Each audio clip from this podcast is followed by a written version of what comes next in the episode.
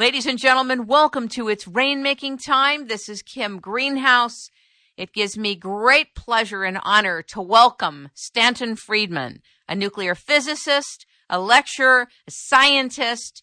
He has been practicing nuclear physics for 14 years as a professional. He was employed by GE, GM Westinghouse, TRW Systems, Aerojet General Nucleonics, and McDonnell Douglas, working in highly advanced, highly classified, and then canceled programs such as nuclear aircraft, fission, and fusion rockets, and also the impacts of nuclear power plants for space and terrestrial applications. He has been researching UFOs for 50 years, the science of UFOs. He is also the author of Flying Saucers and Science. A scientist investigates the mysteries of UFOs. He's the co author of a book called Captured. And he is also the author, along with Kathleen Marden, of a new book that's out called Science Was Wrong. He has many DVDs and books that can be purchased, and you should go to stantonfriedman.com for that. It is my great honor to welcome one of the fathers of the scientific side of ufology, Stanton Friedman, to its rainmaking time. Good morning. Well, glad to be on. I'm glad you didn't call me the great grandfather. I have a great grandson, incidentally. well, I think that firstly, when somebody is hosting a piece on this subject, they first should come forward and share their bias. So before we begin with you and questions and dialogues with you, I want to say my bias as the host. Okay. And my bias is this I am receptive to the possibility and the facts that we are not alone, that there has been another race of people or aliens or extraterrestrials, whatever you want to call them, that has predated humanity. I am open to the fact that witness testimonies for over 50 years and beyond have been given for people all over the world in every country of the world that have seen some type of craft that is not technology that we know about. I accept that there are classifications for information secrecy relative to the National Security Agency, not only in the United States of America, but in other countries of the world. And I accept the fact and the possibility that something this large has a very huge infrastructure protocol for being kept quiet for over 50 years. So I accept that. I've also had family members who have witnessed craft in Palm Springs and Palm Desert, California. And so I know how serious and conservative they are, and I know that them and their children would not be making up these stories. So, with that said, I want to say that I read your book, Flying Saucers and Science. A scientist investigates the mysteries of UFOs. And I definitely could feel that you have gone through a lot in 50 years to steward the scientific side of this and to deal with it scientifically. And so the first thing I wanted to do was say thank you. You're welcome. the second thing I wanted to do is contextualize this whole realm talk a little bit about classified documents, need to know, and clearances so that the audience is familiar that you're on the inside of this and you understand how this works. Yeah, you know, it's one of the uh, the myths. Uh, uh, there are many myths about national security and access to highly classified information. Uh, one of them, for example, is that anybody with, say, a secret clearance has authority to see anything that's classified secret. That is not true the two requirements for access to information that's classified. One is an appropriate clearance, and two is a need to know. And uh, for example, when I was working on nuclear airplanes, uh, on radiation shielding, there were classified reports being done by Admiral Rickover's people on radiation shielding for nuclear submarines. And I wanted to gain access. There's a classified abstract journal, and so I saw these, and oh, it's just what I need to know. Well, I couldn't get access. I had the right clearance, but I didn't have a need to know. Uh, secondly, there is a, there is strata, if you will. There's data that's uh, confidential, data that's secret, data that's top secret, and then there's top secret code word. Umbra, Ultra, Magic, uh, stuff like that. And the number of people with access to the top secret code word stuff can be very small, as few as a half a dozen sometimes. And so, one of the major ways that the government keeps things covered up is to take advantage of the egos in Washington, people who say, well, if that were true, I would know about it because I have a high level clearance and I, am on the inside. And that simply isn't true. I mean, you have the simple example of uh, Vice President Harry Truman not knowing anything about the Manhattan Project to develop nuclear weapons. Okay, he becomes president. Do they tell him? No. The only time he got told was 13 days after President Roosevelt died in April of 45. And he had to make, Truman had to make the decisions about dropping the atomic bomb. He had known nothing about it prior to that. Uh, so that's one of a zillion different examples. But need to know is primary. And one of the things that we have to recognize that in today's world, uh, presidents may not have a need to know for all kinds of things because they deal with the press. They're out in public. They may inadvertently say something. There's another thing. Uh, you know, I've written a book about the Majestic 12 documents and stuff. Yes. I get people telling me, well, surely those guys, the dozen, 13 actually named people involved, would have told their wives. That's absolute nonsense. You don't tell your wife because you don't want, there's no way you can constrain what she says to other people when she doesn't know the rules of the game and she doesn't know where a piece of information from here might help somebody who knows something from there. And so it is not easy to gain access. And there's another thing. People think that classified information is automatically declassified after X years, where X can be 20, 25, 30. It isn't true. Uh, there's some stuff, you know, is, classified for 60 years, 70 years. Uh, now, sometimes you get lucky, and the guy who's running the declassification desk now doesn't know why this was classified in the first place, and there may have been a good reason. uh, so you don't. Also, there's an enormous amount of classified material out there. Uh, the National Archives, you know, has literally billions of documents. One Air Force record group, 341, has 9,800 feet of material. That's shelf space of archive boxes. That's a thousand four drawer filing cabinets. Uh, and that's just Air Force headquarters from, say, 48 until 56.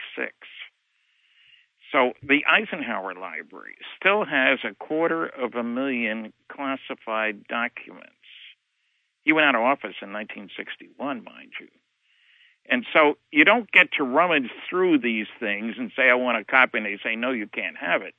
You call for boxes, they give you the boxes. If there's classified documents, they're withdrawn, and they leave a little piece of paper that says uh, two pages memo, John Smith, Tom Jones, uh, top secret, and they give you a date. So you don't know what's there. You can request it, and five years later you might get it.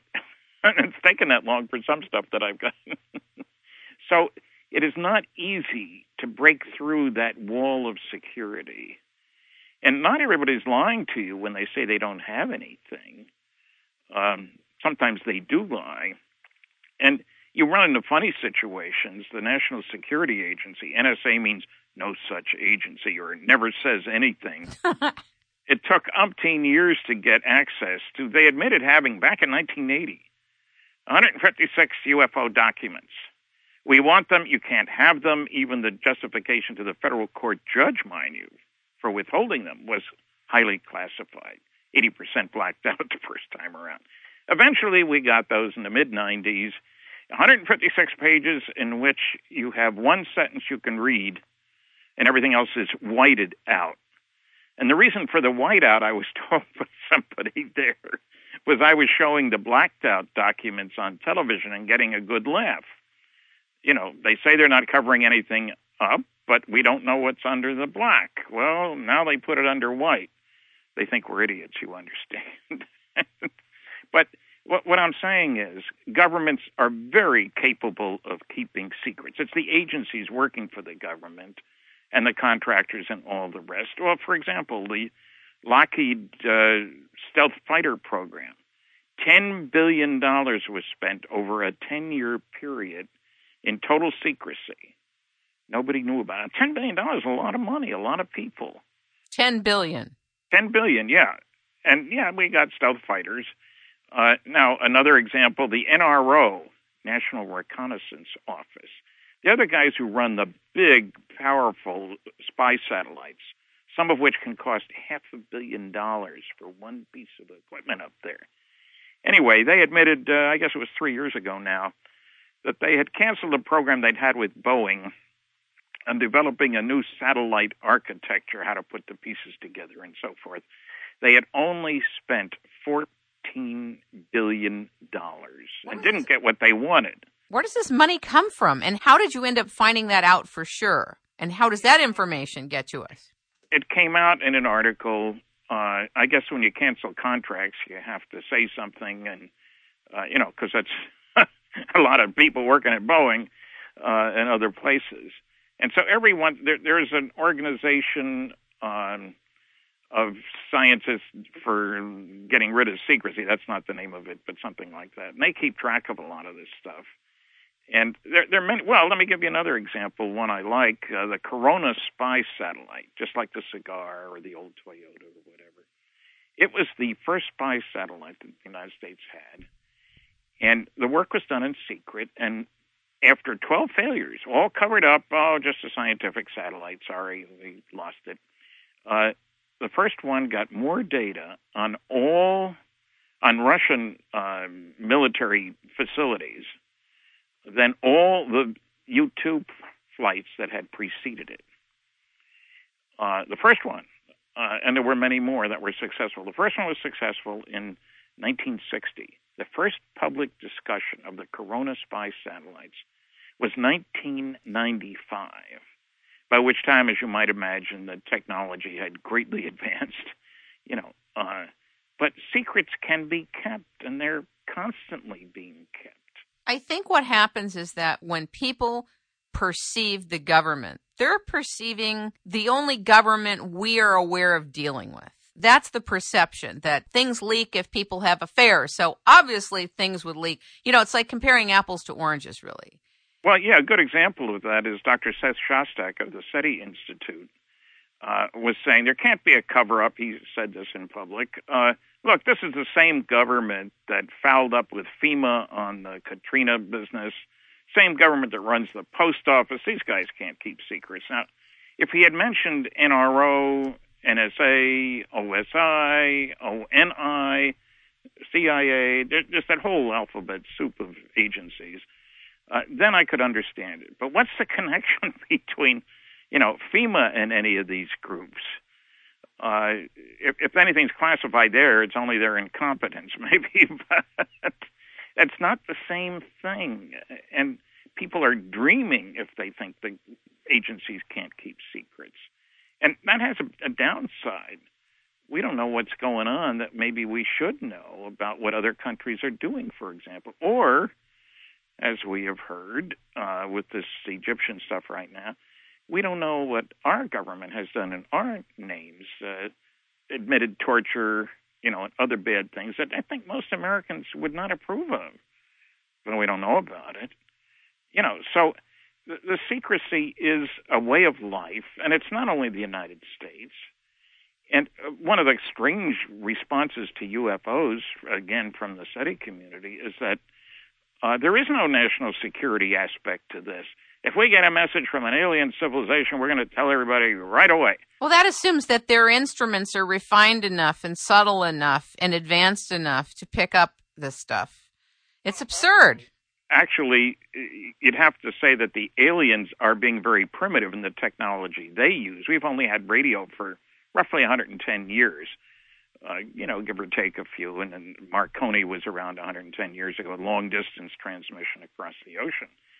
But there are stars out there in our local neighborhood that are over a billion years older than the sun. Are you talking about Zeta 1 or Zeta 2 Reticuli?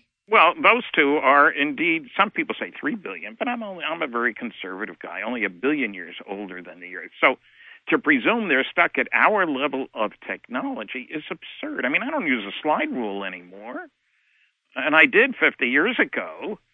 Uh, you know, every, everywhere you look, I'm staring at a computer here, not very advanced. Uh, what would that have been worth 40 years ago? you know? Exactly. And uh, you look at the internet, and you know, and in my other book, the other one that you mentioned, Science Wrong, we talk about the resistance to new technology. But technology changes. Uh, that leaves out the question why would an advanced civilization send us messages when they've sent us visitors, if you will, uh, people spies, call them what you want. Uh, uh, they know from firsthand experience what our society is like a primitive society whose major activity is tribal warfare. And I get people lifting an eyebrow at that, but two numbers sort of set the pace. We Earthlings this year, next 12 months, will spend approximately a trillion dollars on things military. Every day of the year, 30,000 children will die needlessly of preventable disease and starvation. Now, how does that look to somebody else? We just had World War II 50 million Earthlings were killed by other Earthlings. 1,700 cities were destroyed. Now, if you want one good reason, and in my book there's a whole chapter on why come here, one reason to come here is to make sure we don't go out there with our brand of friendship. Uh, you know, it's a sorry record. And I must take pride in the fact that I'm the original civilian investigator of the Roswell incident, but you know, we, we sometimes forget. In 1947, there was only pl- one place in the world in July where you could study the clear indications that soon Earthlings would be moving out, taking their brand of friendship, soon meaning 100 years, which is nothing on a cosmic time scale. Uh, powerful V 2 rockets, we grabbed a whole bunch from the Germans, and we're firing them on White Sands Missile Range. Nuclear weapons. First one was tested on White Sands Missile Range, 1945, Trinity Site. And we had our most powerful radar there to track the rockets, which sometimes went south instead of north. Very embarrassing. The Mexicans didn't like that. And that's the beginning of the electronics revolution. Isn't it amazing that uh, Roswell is in southeastern New Mexico? Now, admittedly, I had an English astronomer very haughtily say, well, they could have gone to the Soviet Union. Sorry, they didn't test their first A bomb until 1949. So, what I'm saying is there are many different aspects of, of the problem of UFOs. But one of them has to be how do we look to others? And if you were an alien, would you want us out there? No. I mean, quarantine these guys, you know. We're lucky they don't wipe us out and start again. Of course, this this may have been the devil's island of this corner of the galaxy. They dumped all the bad boys and girls here, and that's why we're so nasty to each other. And it's their fault for leaving those guys here. hey, Australia takes great pride, and a lot of the first settlers were convicts. How come it is, as a nuclear physicist who's worked on such highly advanced things, that you have the courage to come forward and to have spent the last 50 years in this deep level investigation of something where there's an obvious agenda to push the knowledge, the witnesses, anything that has happened away. How did you muster the courage in the beginning to proceed? Well, I, I think it dates back to Rose Gutkin, my fifth grade teacher, who told the class that uh, the sun stands still and the planets in the solar system move around the sun. And I piped up that no, Miss Gutkin, I just read in the encyclopedia. We bought them for 29 cents a volume at the supermarket, you understand. Uh, that the whole solar system is moving around the center of the galaxy at 12 miles a second, which seemed awful fast to me. And she gave me a hard time.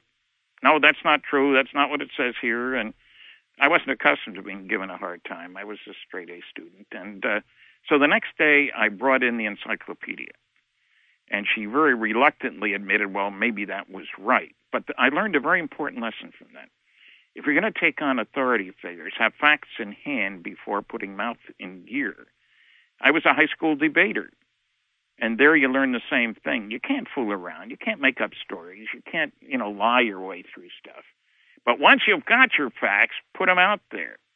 And I found uh, when I became a, a speaker, I enjoyed being on the stage. I'm a true Leo.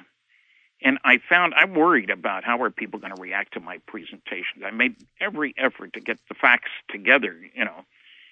And I worried what the response would be. I learned pretty quickly the response was very good. And because partly I had the facts at hand when somebody asked me a question.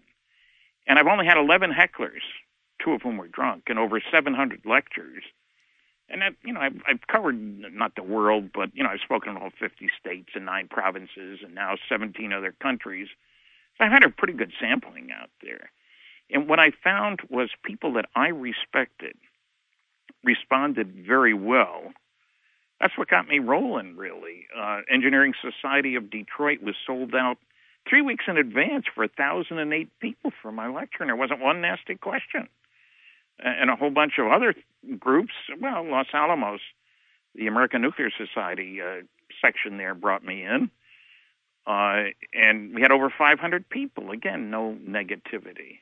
Sorry to interrupt you here. Did you ever concern yourself that because of your work with classified material, that those in charge would try to stop you from speaking out or from doing further investigations? Well, yes, when I was I was at Westinghouse Astronuclear Lab working on nuclear rockets when uh, I kept doing local talks and then I got more and more talks and I finally went to management and I raised that question. I said, "Look, I enjoy giving lectures, uh, but I have a wife, a child, a mortgage, a job, a security clearances. I don't want to lose any of these things."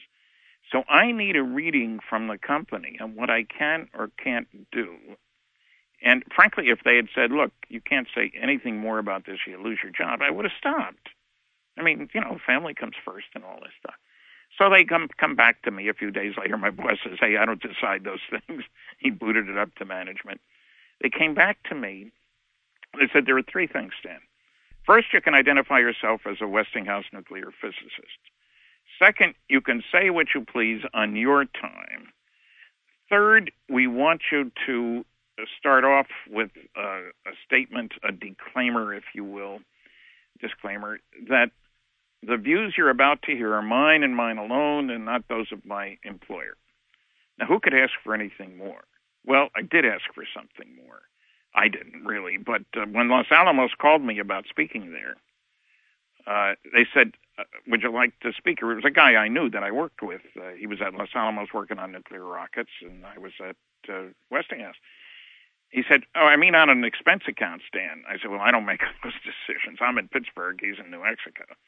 So I go to management, and they said, "Yes, I traveled there on an expense account for the explicit purpose of giving a lecture. Flying saucers are real." to the Los Alamos section of the American Nuclear Society. Now, admittedly, Westinghouse is a corporate member of the Nuclear Society. I'm a member of the Nuclear Society. Uh, so, you know, the, it wasn't really out in left field particularly. But, and they did the same thing for an Institute of Electrical Electronic Engineers, uh, sent me on an expense account. Now, this wasn't implying that they were believers in flying saucers, but some management had heard me give a very well attended talk in Pittsburgh. I recognized my boss three levels up, you know. And so they knew I wasn't an unknown quantity, and I was on the radio quite a bit and some television. And so they weren't flying blind. So I worried about that. But uh, the response was really good. And what can I say? Uh, they they indulged me, whatever you want to call it. But uh, I've talked to thousands of engineers and scientists, and uh, but uh, get back to your original question.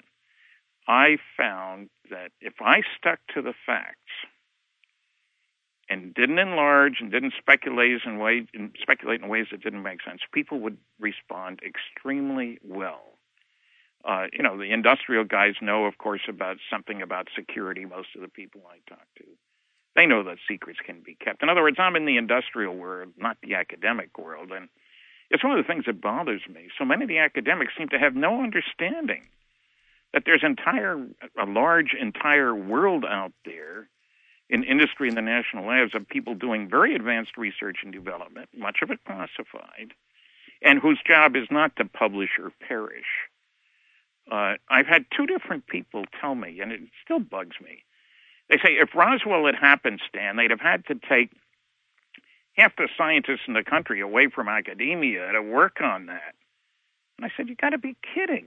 We've got this huge group of people. Los Alamos had 8,000 employees. Uh, Sandia had that many. Uh, Lawrence Livermore. Uh, and there's Oak Ridge and Hanford and, you know, Lockheed and GE and all the rest. All kinds of people with very high skills, very good equipment. That was a nice thing about working on these programs. You got the best stuff. And who didn't have to publish or perish. They wrote technical reports, most of which were classified. I know. I still don't have a copy of all the reports that I wrote. So uh, there's a real world. Well, let me give you a, a sample. When I worked on the aircraft nuclear propulsion department of General Electric in Cincinnati, uh, in 1958, we employed 3,500 people, 1,100 of whom were engineers and scientists. Our budget that year was $100 million, and that was a lot of money in 1958. Now, it may be considered chump change now, you know, a billion here, a billion there, but that was a big program. It wasn't six professors and 12 grad students. Uh, and so the real world has put me in a position where I'm able to evaluate how people respond. I do a lot of classroom visits when I'm on campuses. And I, I once figured out I'd answered over 50,000 questions between radio and television. I saw that in the book. That's exhaustive. Well, I'm tired you know, just thinking of it. Well, it, it, and what I'm saying is I've heard most of the questions before. like, can we talk about one of them? Sure. I want to take the one that has to do with we can't get there from here that's one that particularly infuriates me. It's wild, as if we would have the technology in the current NASA setup to do that. Well, yeah, and the kicker is there's a whole lot of literature, scientific literature. I mean, I was working on nuclear fusion propulsion systems uh, way back in 1961 at uh, uh, General Nucleonics. Uh, and the head of the program was a guy who'd been head of the fusion development work at Oak Ridge National Laboratory. Gave papers at international meetings. The kicker is that the we're stuck with the old views without checking the new ones. I do classroom visits from time to time, and I do seminars, colloquium for physics departments and stuff like that. And I, well, a little scenario here. I say, what's the numerical value of 1g, the acceleration of gravity and they all immediately say 9.8 meters per second squared. And I say, okay, how do you put that in terms that's meaningful to anybody, like Corv- compared to Corvettes? They look at me like I'm talking Swahili. Uh, I ask them the speed of light. They quote a number, 300,000 kilometers per second. I say, we don't measure anything else like that. That's 670 million miles an hour. Now, the real question is, how long does it take at 1G to get to the speed of light? Multiple choice thousand years, hundred years, ten years, one year. You'd be amazed at how many professors and students think it's a thousand years or a hundred years or ten years. It's really only one. And so they don't have their facts straight. Uh, they don't know anything about the real world because they can't conceive that you know people would be looking at this kind of stuff.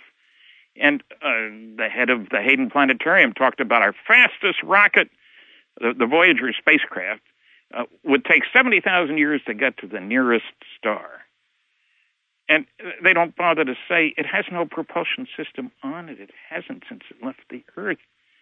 It's like saying that if you throw a bottle in the ocean, that tells you how fast you can cross the ocean. It's coasting. Totally irrelevant. And so they won't dig into this stuff. And I worked on fission nuclear rockets. Now, they're impressive because – well, Los Alamos' is biggest one, 4,400 megawatts, less than seven feet in diameter. That's twice the power of Grand Coulee Dam, which is a little larger than seven feet in diameter. That was operated successfully in the 60s, mind you. They are totally unaware of the nuclear propulsion work. They may have heard of nuclear submarines, but how many people know that the Navy, and it's not just the United States Navy, has built aircraft carriers that can operate, nuclear powered ones, that can operate for 18 years without refueling. And a little uh, collection of data over a 10 year period to show the kind of progress we've made. In 1942, a big bomb was a 10 ton blockbuster. Make pretty good mess. It took a B 29 to carry it, but uh, that's exploding a lot of dynamite, if you will. Three years later, first atom bomb, about 16,000 tons of TNT energy release equivalent. That was in 45. Seven years after that, the first H bomb, Mike, it was called, a three mile wide fireball. This was a nuclear fusion device, and it released the energy of 10 million tons of TNT. So from 10 tons to 16,000 to 10 million tons in 10 years. This is the real world we're living in. This isn't theoretical, you know, wouldn't it be nice if we could, but we can't, so we won't kind of stuff. And so every aspect of the whole business of propulsion has been misrepresented by the ancient academics and fossilized physicists. I, I give an example uh, in, well, in science was wrong as well of a guy who calculated, the, an astronomer, Dr. Campbell, 1941, published a paper calculating the required initial launch weight of a rocket able to get a man to the moon and back. There was a lot of science fiction being written about going to the moon, and he was saying, ha, that's ridiculous. So he published a paper in which he calculated that weight. The weight at launch would have to be, he said, a million million tons. And he was a little off. The right answer is three thousand tons. He was off a factor of 300 million. Now, that's making a mistake, a lot of mistakes. he made all the wrong assumptions because he hadn't studied any of the literature. Uh, for example, he assumed a single stage rocket. He assumed too low an exhaust velocity, too low an acceleration, assumed that you'd have to use a retro rocket to slow down when you came back instead of using the atmosphere he assumed that the rocket would have to provide all the energy. I thought that was very interesting in the book Flying Saucers and Science about how a rocket could navigate space much more effectively in terms of energy usage. It's truly incredible. Well, that's what happens when you get a bunch of good engineers whose focus is not on publishing, but on solving a problem. Can you share a piece from that? Because I think that the audience would find it very interesting to hear how it could be done much more fuel efficiently. Well, he assumed a single stage rocket, for example. That means you got to keep accelerating the can in which the first batch of fuel was uh, carried. Why not throw away the can? Then you don't need to accelerate it. He assumed that you used much too low an acceleration, 1g. Astronauts routinely take 5 Gs. A trained pilot can take uh, 14 Gs for two minutes. That's 300 miles an hour per second you know, at at uh, one G, you get to 63 miles an hour in three seconds. That's a pretty hot car, incidentally. uh, he forgot the fact that uh, the atmosphere will slow you down when you come back. You got to be smart.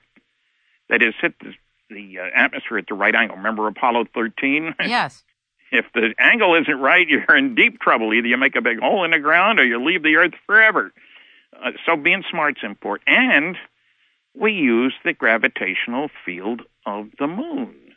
You don't need to put any energy into the pot. You be in the right place at the right time, and it'll pull you. That's what gravity's all about. And so we use uh, cosmic freeloading on all our deep space probes. And if you don't, you're not going to be able to do them. The weight goes up enormously greater. And so well, as an example, on the Apollo program, originally the plan required two Saturn V launches, uh, Earth orbit rendezvous. Instead, we had lunar orbit rendezvous, and it could be done with one.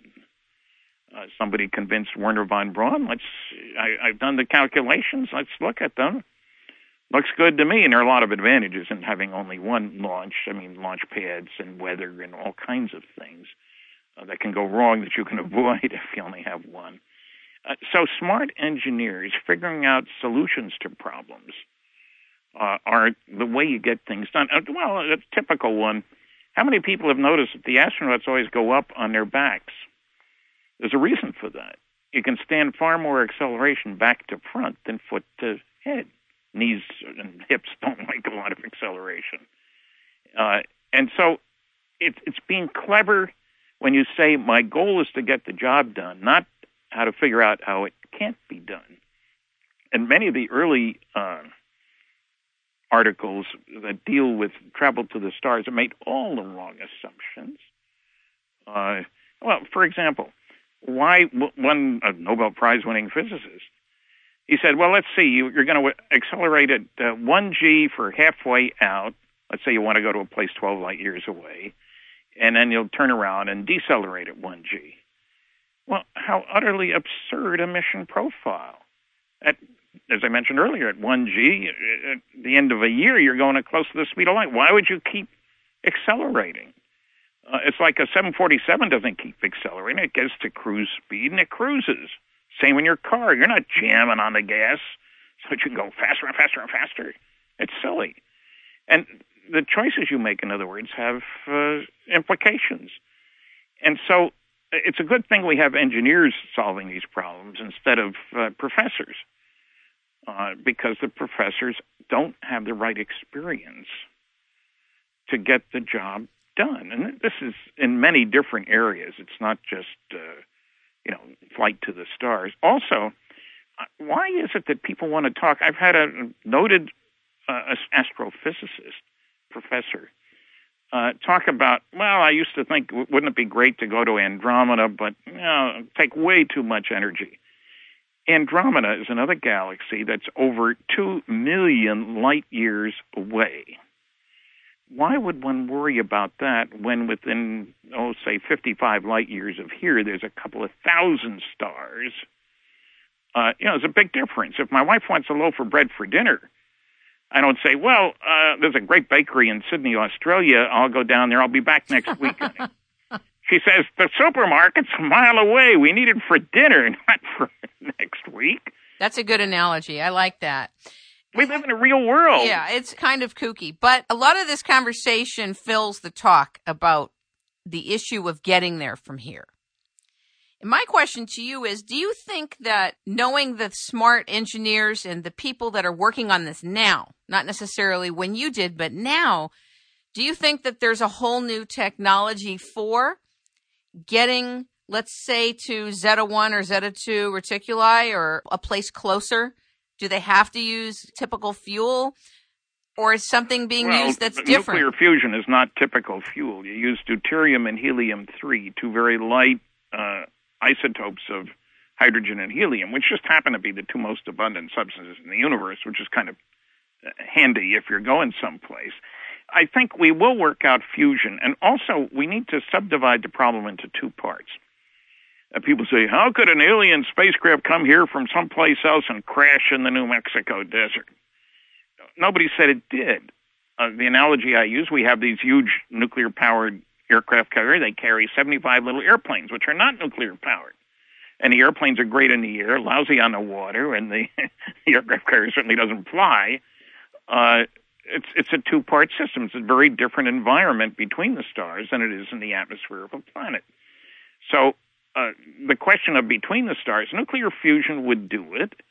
Uh, I mean, when you can kick particles out the back end of a rocket that have 10 million times as much energy per particle as they can get in a dumb old chemical rocket, uh, it's a whole different world, in other words.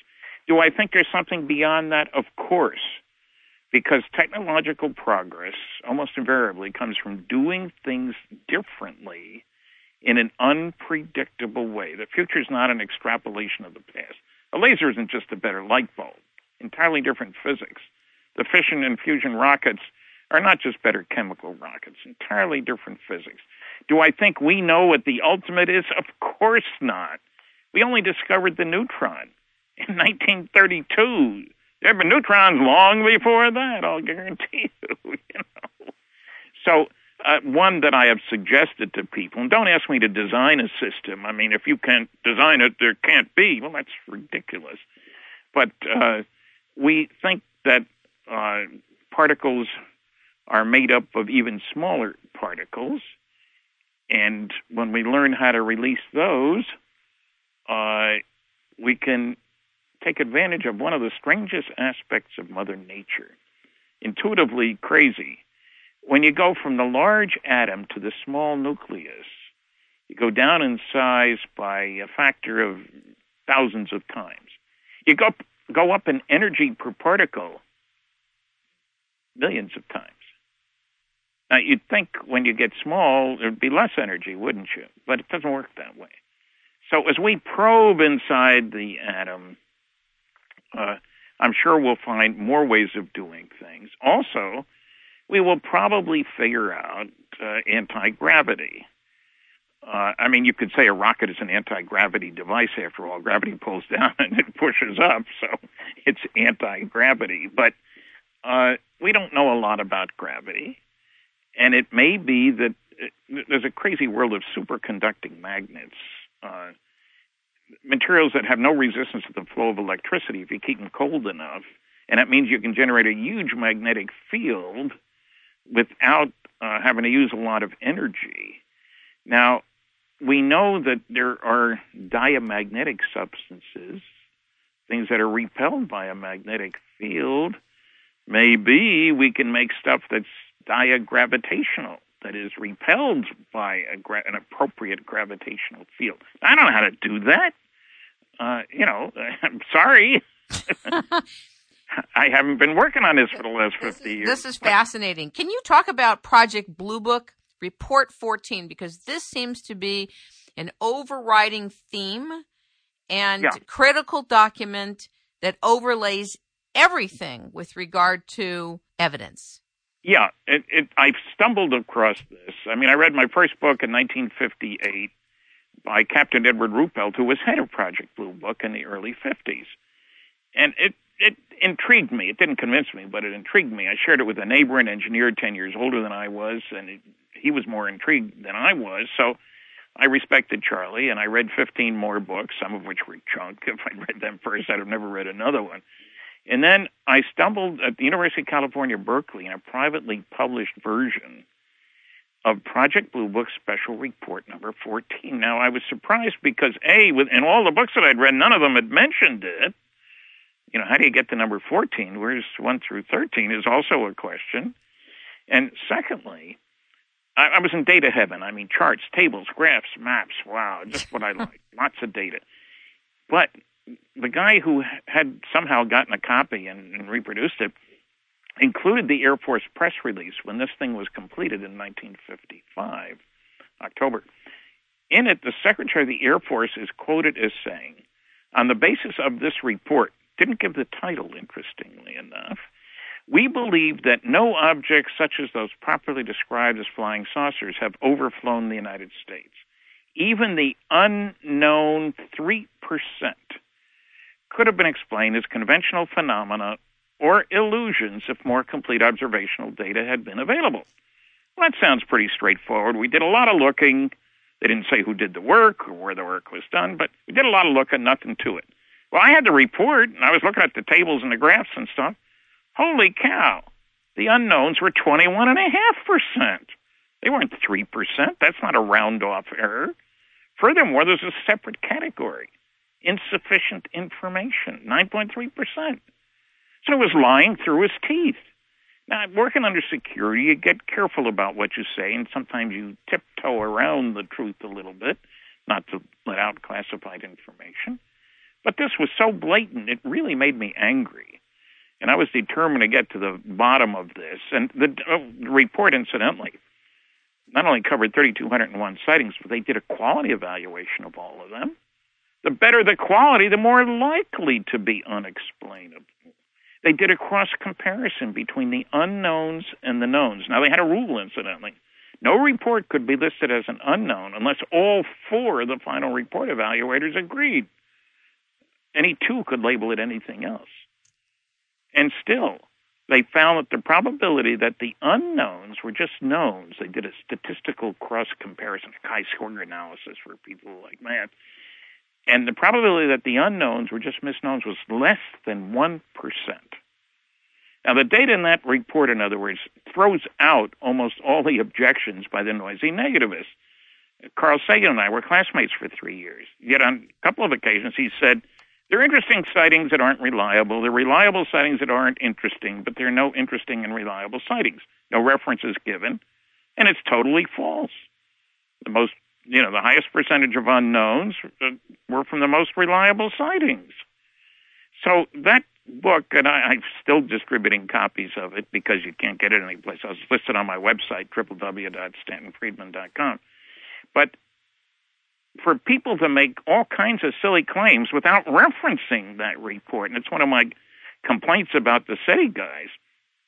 They say there is no evidence, and there's no mention of the five large scale scientific studies that I discuss in Flying Saucers and Science. Seth Shostak was at a lecture I gave. We each gave three lectures on uh, Queen Elizabeth II and a trip its last westward voyage. And after each one of these studies, I describe it, show a slide, tell what's in it, and then ask how many people here have read this.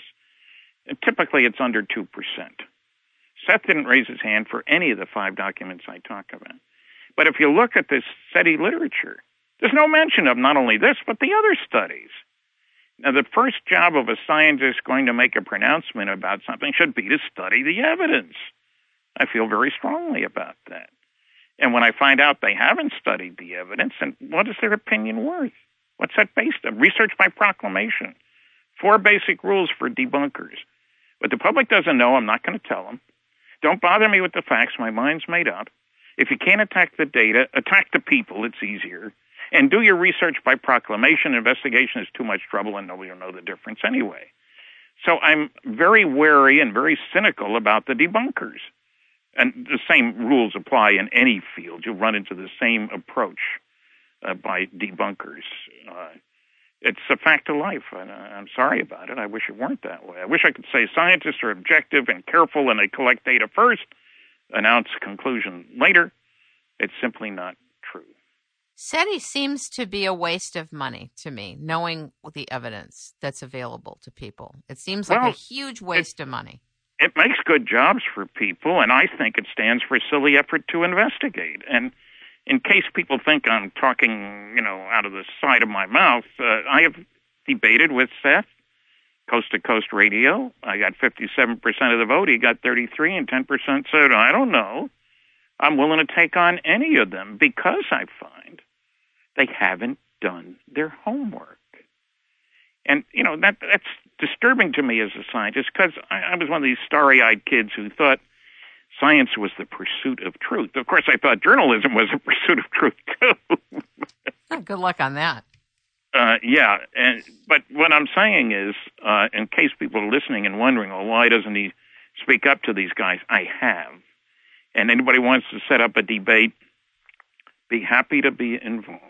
Uh, but uh, it, I might suggest to my opponent that uh, maybe he read one of my books. Uh, Seth did say on Coast to Coast once that he had uh, Flying Saucers and Science on his night table. He didn't say he'd read it, of course. I read his books.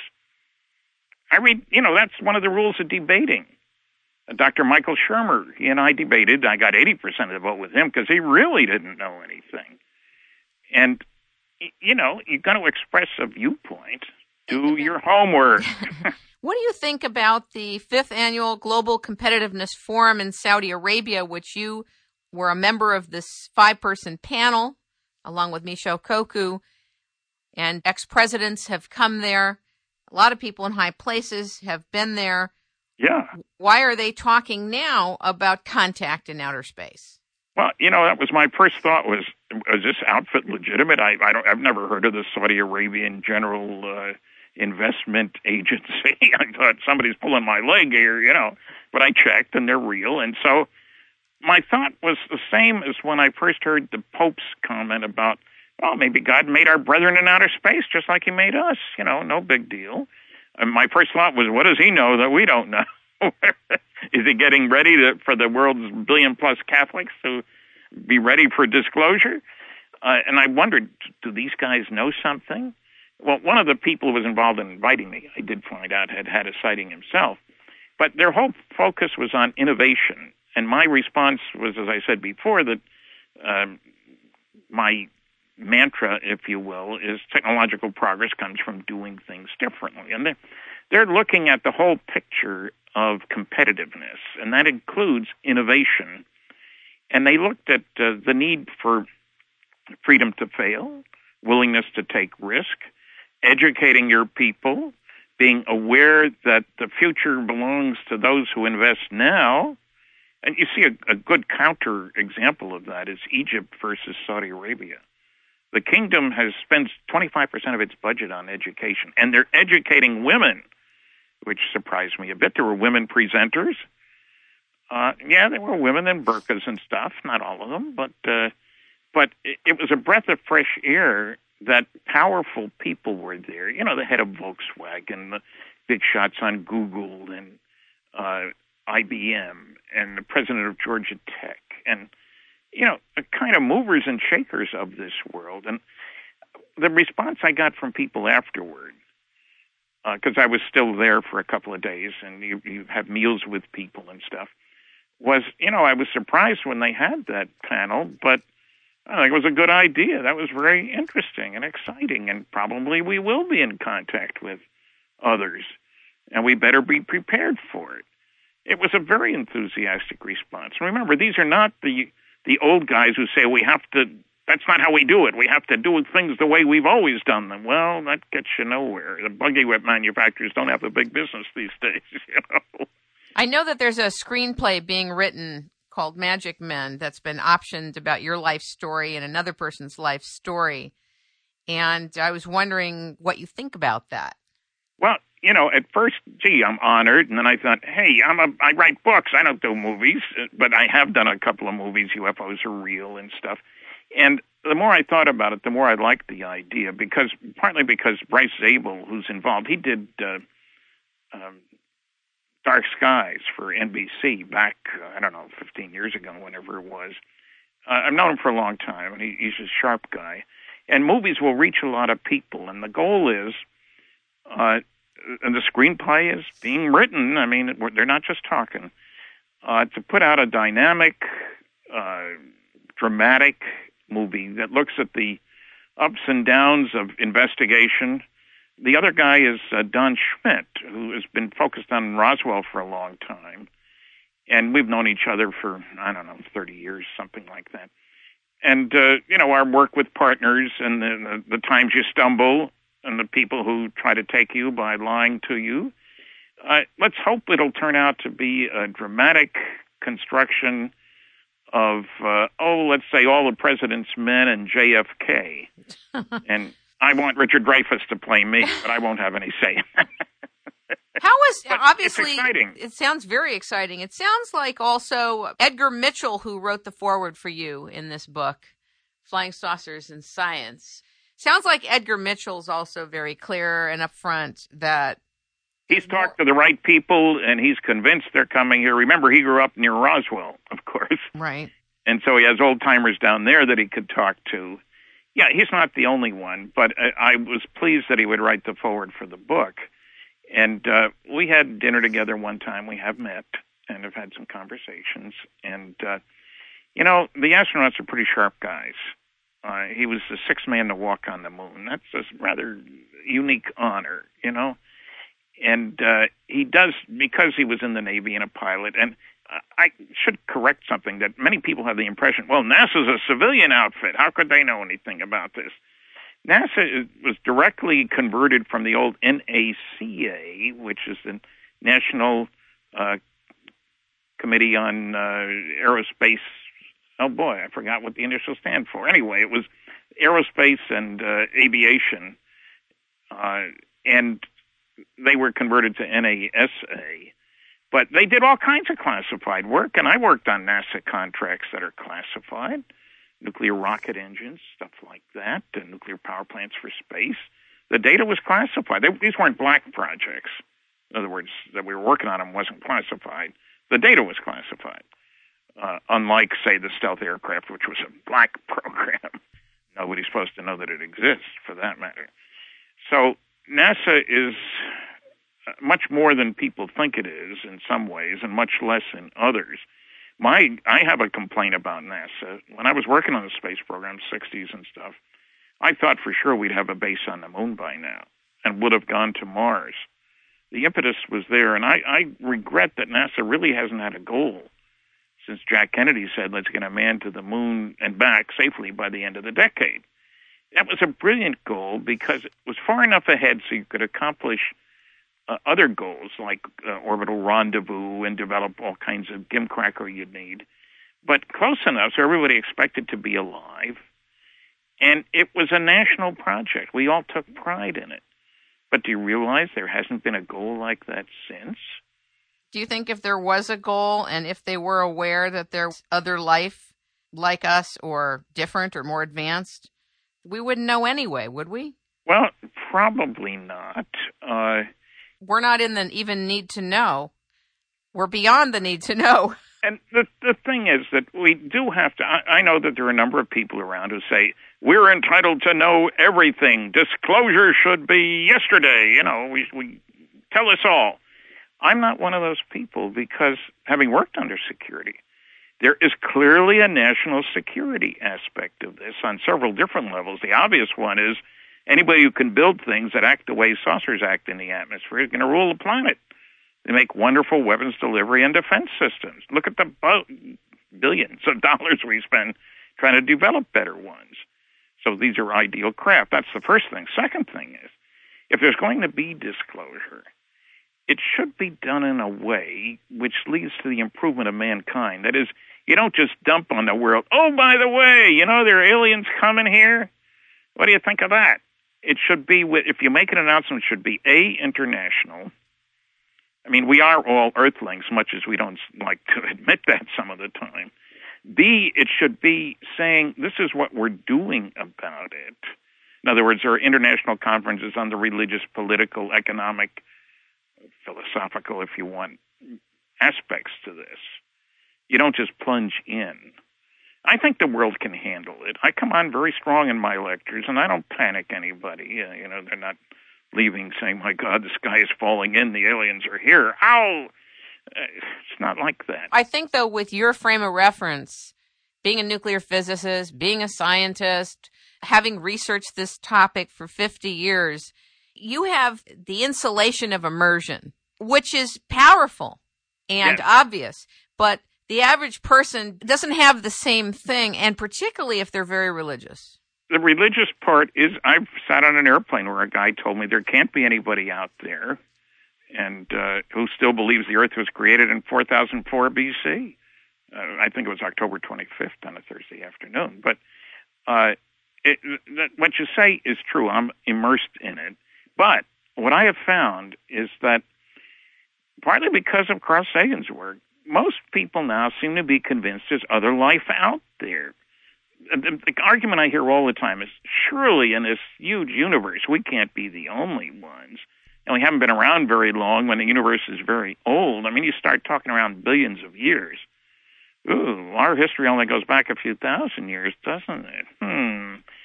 Uh, so I find that most people are ready for the notion of aliens being out there. Uh, and especially, what we, I don't know what the latest number is. It's well over 500 exoplanets have been found. Would you explain what that is, an exoplanet? An exoplanet is an extraterrestrial planet that is one outside our solar system. And we argued our concept of how planets got formed was wrong, not surprisingly. We thought it was a rare event, two stars coming close to each other, ripping out parts of one, and that formed planets. And now we know that planetary formation is apparently part of the development of many, many, many stars. Uh, the early pioneers in finding these uh, oddball planets out there, oddball because they're not here, uh, has estimated that in our galaxy there are over 20 billion small planets. I mean, Earth-sized planets, if you will. Ours isn't the smallest in the solar system. How does one in science come to that kind of number for twenty well, billion what, planets? What he did was his organization has followed 100 stars for over five years, looking at the planets around those stars. It takes a lot of orbits to get a good handle on the size and the mass and all that sort of stuff.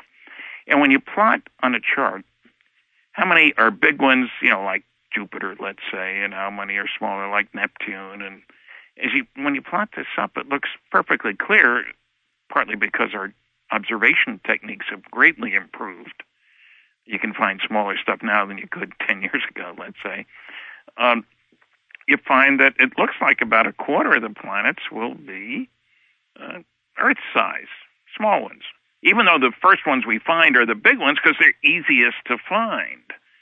So uh, they've been doing this for a lot of years. And you contrast that with Frank Drake, Californian, the uh, author of the Drake equation. He is being generous when he says, well, there might be as many as 10,000 planets in our galaxy that might be able to transmit radio waves. Well, I think a better answer is 10 billion. Uh, and that changes the picture. You know, we're not uh, we're not the only ones in the neighborhood by any stretch of the imagination. Clearly. Also, the uh, Frank doesn't include colonization and migration. In other words, you live and die as a civilization, and that's it, rather than you plant another colony over here and another colony over there, and they plant colonies down the road. And every civilization is going to realize that there can be catastrophes. An asteroid beats the heck out of your planet. Uh, volcanoes shut out the sunlight for a year and all the plants die. You know, little things like that. So you got to be ready. A plague uh, of some kind, a terrible flood, uh, who knows? Uh, but you have to be ready. And the thing you mentioned Zeta 1 and Zeta 2 reticuli, these are the closest to each other pair of sun like stars in our local neighborhood. They're only 39 light years from here. And those two stars, both sun like stars, are only an eighth of a light year apart. From a planet around one looking at the other, it's visible all day long, and you can directly observe the planets around the other ones. You can tell whether they have life. And they're a billion years older than the sun. Now, they would certainly be expected to develop interstellar travel because there's a nearby place to go. And secondly, they've had plenty of time to do it. So we we sit in our black holes here and put our hands over our eyes, and we don't want to look at the, what the real world is like out there. Exciting times. I wish I was younger. Let's talk a little bit about Betty and Barney Hill. Well, I, I met them both. Uh, Barney died in 1969, and I was them. We had dinner together in Pittsburgh uh, the first time around, and then uh, I've seen Betty many times since we've done television shows together. And the book captured is by myself and Betty's niece, Kathleen Marden, who has trained in sociology, has all the hypnosis tapes. It was the first abduction that got public attention. It wasn't the first abduction. We hadn't heard about it, and that wasn't because they wanted any attention, but somebody broke a promise and released data they shouldn't have released, and so forth. Anyway, they were in New Hampshire, 1961, September 19th, driving home, spotted a UFO. This is the very short version. Uh, they stopped a couple times to look at it late at night, no traffic around. Uh, it was obviously not a star or a planet because it was along the old man of the mountain, a big uh, sort of lifelike statue uh, rock formation. It was one and a half times the size, and that's 48 feet big. So people say, "Oh, it was just a planet." Boy, that's the strangest planet like Jupiter uh, anybody's ever seen. Anyway, they stopped. Barney had his binoculars, looked through the windows of this large um, round object. Two rows of windows, strange beings inside, more or less humanoid, but not looking like us really. Scared the heck out of him because one was staring back at him. Uh, dash back to the car. There's some strange beeping sounds from the trunk region of the car. It happened again, and then they found themselves 30 some miles down the road.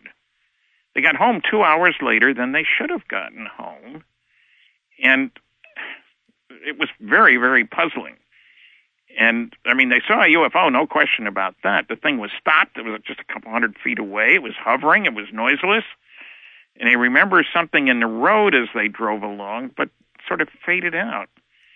And they reported it the next day. And Kathy's mother was Betty's uh, sister and Kathy was in the room when Betty called her sister to tell her about seeing this UFO. Now, it was a couple of years. This missing time bothered them, and Barney developed ulcers, wasn't able to work. Went to a psychologist who sent him to Dr. Benjamin Simon, a great psychiatrist. They both wound up. This is an interracial couple, which uh, was a little unusual for New Hampshire. Barney was black, Betty white. Now, Dr. Simon didn't know a darn thing about flying saucers, but he knew an awful lot about people who'd had post-traumatic stress disorder. For, they called it shell shock war veterans back then. He actually ran a hospital with 3,000 beds for some such guys from World War II. He developed a procedure of using uh, medical hypnosis, inducing amnesia after each session in which they relived a part of the traumatic experience. Gradually introduced it back to them and got these people working. The Army did a movie, Let There Be Light, starring Ben Simon, uh, for the kind of work that he had done. He had outstanding success. And what came out under hypnosis, with these two done separately and with amnesia after each session, so they couldn't talk to each other about what they had said under hypnosis, he taped them all, all these sessions. Finally, played them back a tape when he felt they were ready, a, a composite tape. And they were astonished to find that uh, during that missing time, the car went down a crummy dirt road after going off the main highway. No good reason to do that at all. They were taken on board, examined, treated as specimens, put back out, told they wouldn't remember what happened, and didn't. Now, that's a pretty far out story, let's face it. And Dr. Simon kept trying to explain it away. Uh, Betty had some dreams about being abducted within a few weeks of when this happened, and she wrote them down. And Dr. Simon would just as soon have passed off Barney's reaction. Well, Betty told him the dreams, and he incorporated them in his psyche, if you will, but didn't work out that way. And one of the things that happened, Betty described how um, she's asked the leaders, I know you're not from around here, understatement of the year. Where are you from? So he showed her a, I'll call it a hologram, a three dimensional model, star maps, points of light connected by different kinds of lines, uh, trips we make often, trade missions, uh, occasional uh, expeditions, that sort of thing. And he, she asks him, "Well, where are you on the map?" Wise guy alien says, uh, "Do you know where you are on the map?" No, I don't know anything about astronomy. Well, how can I tell you where I'm from if you don't know where you're at? End of discussion. Dr. Simon asked her to, this came out under hypnosis, asked her to draw it later on she did. It's in the book, The Interrupted Journey, way back 1965.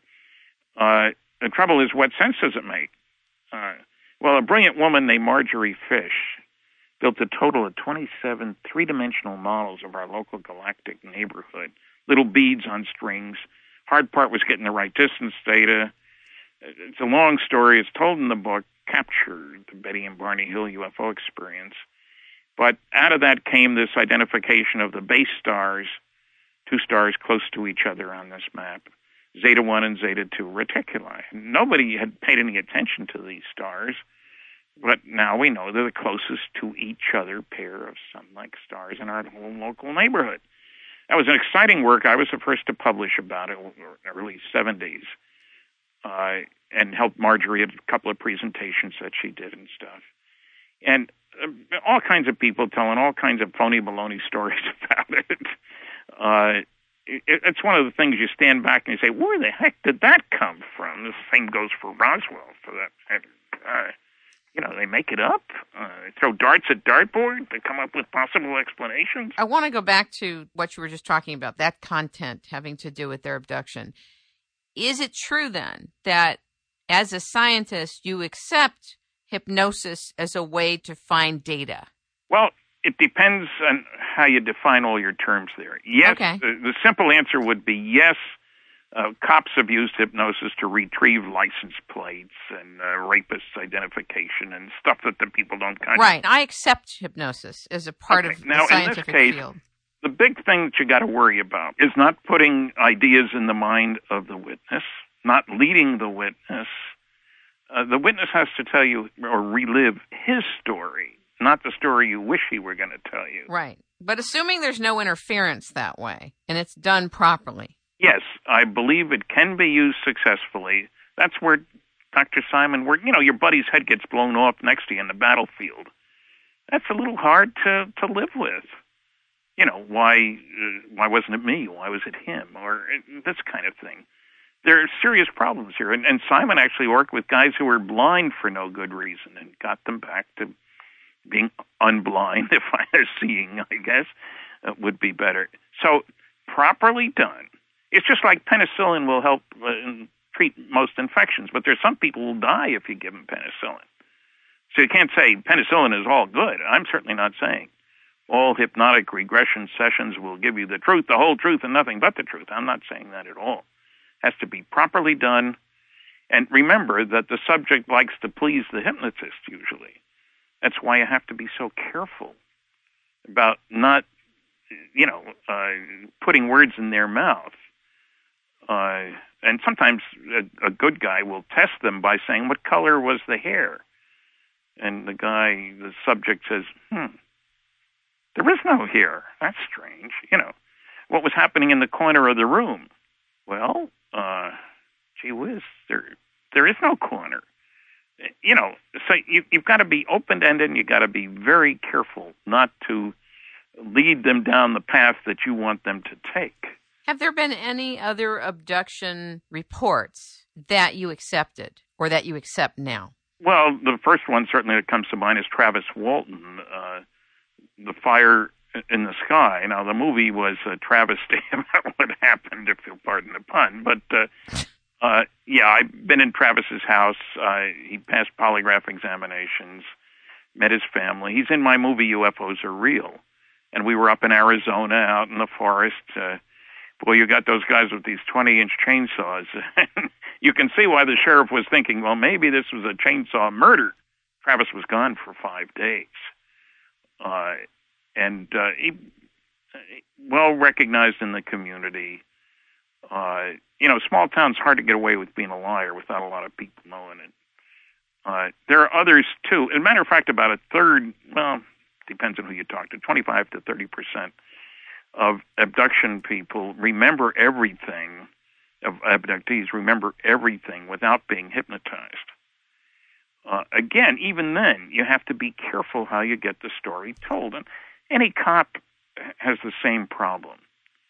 When a witness has been involved in a complicated, terrifying experience, you really want to be careful how you elicit that data from him. Uh, the emotional thing, and you know, you run into the Patty Hearst syndrome kind of thing. Uh, we all react differently to stressful situations. And especially there have been cases, you know, more than one person, like with Betty and Barney, uh, a parent and a child, where the great concern on the part of the parent is what happens to the child. Remember, especially with Betty and Barney, they had no way of knowing that a lot this has happened to other people. Were they going to be brought back? I mean, they're obviously under control of these strange, advanced, frightening beings. That's a terrifying situation. Matter of fact, Dr. Simon said in writing that uh, their emotional intensity as they relived, not retold, relived the experience, uh, was as great as that of any of the military guys that he had worked with, and that covers a lot of ground. He had to stop two sessions, one each, because he wasn't sure they could handle it. The terror was so palpable. You know, blood pressure going up and uh, all kinds of things when people are extremely frightened. And so eh, there are lessons to be learned here. I am certainly not saying that everybody who claims to have been abducted by aliens has been. That's not my view at all. There are liars. There are people who don't always tell the truth, people who make up stories, people who can't remember and fill in the blanks, people who want attention. That's not only in ufology, I think, you know. There are people, I've talked to the police here. I live in Fredericton, New Brunswick, Canada, and I've talked to the RCMP. And uh, not only uh, two two interesting things they said. Uh, I said when you give a lot of publicity to a case and you ask for people to come forward, you get a lot of responses. Oh yeah, hundreds. What percent of those would you say are useful? Um, 2 to 4%, but that's how we solve most crimes. Then he went on to talk about the fact, yes, I asked, do you get confessions from people who obviously couldn't have done the crime? Happens a lot. We don't know why. You know, people who say they they were the person, they did it, they shot them, and you know, where the, you can easily prove that they couldn't have. Now, what's going on here? I don't know the dynamics. People who want attention, want to be the center of media attention. I, I don't know. But the bottom line is that you do accept The fact that abduction occurs, that it has occurred for a long time, even though we have maybe only a certain amount of quote evidence. I think it's interesting that you said was it 25 to 30 percent of the people who were abducted remember without having to be hypnotized. That's right. Okay. And remember, there is physical evidence in the case of Betty and Barney Hill. What was it? Well, Betty's dress was very strange. They have the star map. They, they, uh, oh, well, and I guess you maybe you wouldn't call it physical. They came at Betty with a big needle that they put in her navel, and it hurt. And the leader, she screamed, and the leader stops the pain right away. Well, it was a pregnancy test. That made no sense in 1961. Uh, later, we know amniocentesis came into the picture. But Barney had a row of a ring of warts in his groin. I call them warts in quotes because some kind of growth, and they had to be surgically removed. Barney's shoes were scuffed. Now he was a meticulous dresser. How could you be driving a car from Montreal down to Portsmouth, New Hampshire, and have your shoes be so badly scuffed they only use them for gardening after that? There were uh, a bunch of circles about the size, let's say, of a silver dollar on the trunk of their car.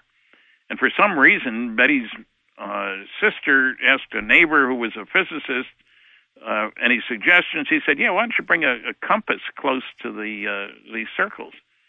And they did, and the compass went crazy and stopped whirling when they took it away. And Kathy saw this. Other people saw it. That's physical evidence. Now we don't have the card. We haven't done any analysis, and at that time nobody knew about the on-board part of the story. Uh, so there were things. Uh, the dress has been tested, and there's some strange stuff on it. This is all uh, told in the book, but uh, you'd be surprised how often there is some kind of evidence. There might be somebody who witnessed that the person was no longer where they should have been, and then came back. You know, where the heck were they? and uh, uh, so there is physical evidence in a number of cases, marks on the body. Uh, that uh, I'll call them punch marks, scoop marks might be better, are often reported. Uh, you know, maybe a quarter inch wide and a sixteenth of an inch deep. And uh, pathologists say that's how you take samples of skin to run tests on it. Uh, there have been implants found. Uh, Dr. Roger Leir out in the San Fernando Valley has written books about uh, extraction of implants from people. And yeah, we all know that some people have a piece of glass and metal in their feet and in their hands, but some of these are really peculiar. They give off certain frequency radio signals. These are tiny little things, you know, BB size kind of stuff, and they uh, they don't have the inflammation reaction you normally expect to find if something a foreign body is incorporated in in your body. Uh, so there is physical evidence. Does it scare you? Does a part of it scare you?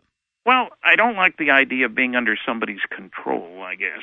But on the other hand, nothing aliens have done to us compares to what we Earthlings have done to other Earthlings. Or to animals. Oh, well, yes, or to animals. We just had a case here of somebody killing almost a hundred sled dogs because the season was over and they couldn't feed them. A hundred dogs. What kind of nonsense is that? You know, so man does crazy things. You you hear about the torture. So the aliens don't scare me. And I hope that if they pick me up, I'd say, take me to your leader. How has your cosmology, your personal cosmology, changed from 50 years ago to today?